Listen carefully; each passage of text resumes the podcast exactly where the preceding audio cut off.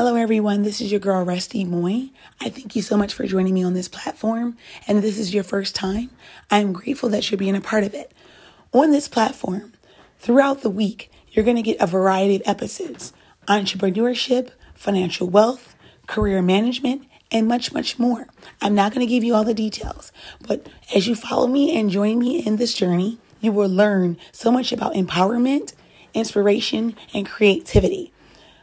This podcast has no drama, so keep your drama at the front door, but it's more about positivity and giving something back and not allowing the pandemic to um, change us in any way, make us feel any different, but to make us be uplifted during this time.